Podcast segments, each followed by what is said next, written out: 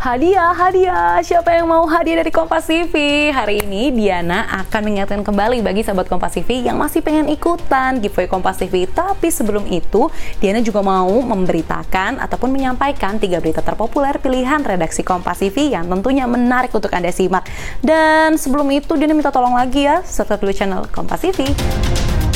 Dunia sastra Indonesia hari ini berduka karena salah satu sastrawan besarnya yakni Sapardi Djoko Damono tutup usia. Pak Sapardi meninggal hari ini Minggu pagi di Rumah Sakit Eka Hospital Tangerang Selatan dan tim dokter yang merawatnya menyebutkan Pak Sapardi meninggal karena adanya penurunan fungsi organ. Sapardi Djoko Damono merupakan sastrawan besar sekaligus akademisi dari Universitas Indonesia. Sapardi lahir di Surakarta 20 Maret 1940. Karya-karyanya yang terkenal di antaranya seperti Hujan Bulan Juni, Aku Ingin, dan Yang Fana adalah Waktu. Selamat jalan Sapardi, karyamu akan selalu dikenang. Sahabat Kompas TV, berita kedua soal buronan yang paling banyak dibicarakan oleh masyarakat Indonesia yakni Joko Chandra. Nah, masyarakat anti korupsi Indonesia ataupun MAKI menyebutkan isunya Joko Chandra ini lagi ada di Malaysia. Nah, terkait temuan tersebut, makanya Kejaksaan Agung berniat untuk memeriksa hal tersebut. Apakah benar tuh Joko Chandra lagi ada di Malaysia? Kita simak liputannya bersama. Masyarakat anti korupsi atau MAKI menyebutkan Joko Chandra diduga sedang berada di Malaysia. Maki bahkan mendorong pemerintah untuk meminta langsung pada Malaysia segera memulangkan Joko Chandra. Kepala Pusat Penerangan Hukum Kejaksaan Agung Hari Setiono menjelaskan hal ini merupakan informasi yang cukup baik, namun kejaksaan akan tetap memeriksa kebenaran hal ini.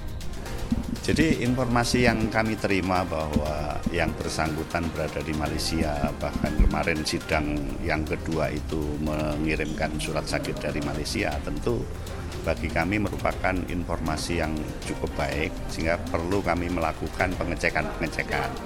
Nah, perlu dipahami juga bahwa oleh karena ini menyangkut yurisdiksi negara asing, tentu kami tidak bisa berjalan sendiri upaya diplomasi tentu akan kami koordinasikan dengan Central Authority dalam penanganan hal yang demikian sebagaimana yang kemarin sudah dilakukan terhadap uh, tersangka lainnya.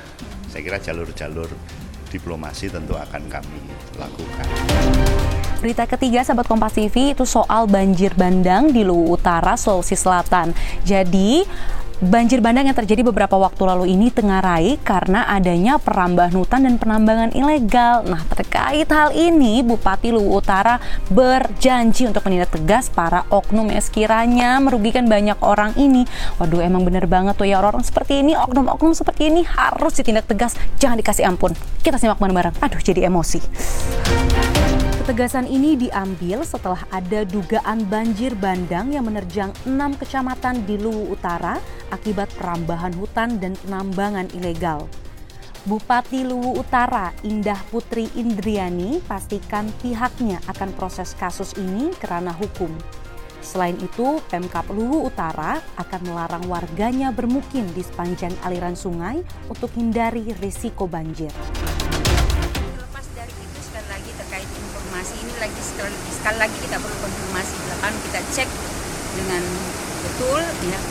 Kalau terjadi e, perambahan hutan dan apa dan e, pembukaan lahan yang tidak bertanggung jawab dan itu berkontribusi terhadap e, terjadinya banjir bandang ini maka e, pemerintah daerah kami berada paling depan untuk e, memproses memastikan bahwa tidak akan lepas dari proses penanganan jangka pendek untuk itu Ya, kalau penandang, penang, penanganan jangka pendek ini saya kira sifatnya menyeluruh ya, sebagaimana yang disampaikan oleh Pak uh, Basuki, Pak Menteri PUPR beberapa waktu yang lalu, bahwa untuk penanganan uh, subdas Sungai Baliase ini uh, sifatnya menyeluruh.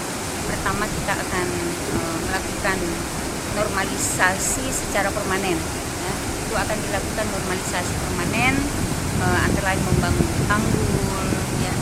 Kemudian uh, memastikan bahwa di sepanjang daerah aliran sungai uh, itu tidak ada lagi bangunan rumah ya, tidak menjadi tempat hunian Itu dia Sobat Kompas TV, tiga berita pilihan redaksi Kompas TV. Nah, Diana sebelum pamit undur diri mau mengingatkan kembali bagi Sobat Kompas TV yang sekiranya masih pengen ikutan giveaway Kompas TV. Di rumah aja tapi tetap dapat hadiah, dapat hadiah yang menarik kayak kapan lagi ya gak sih?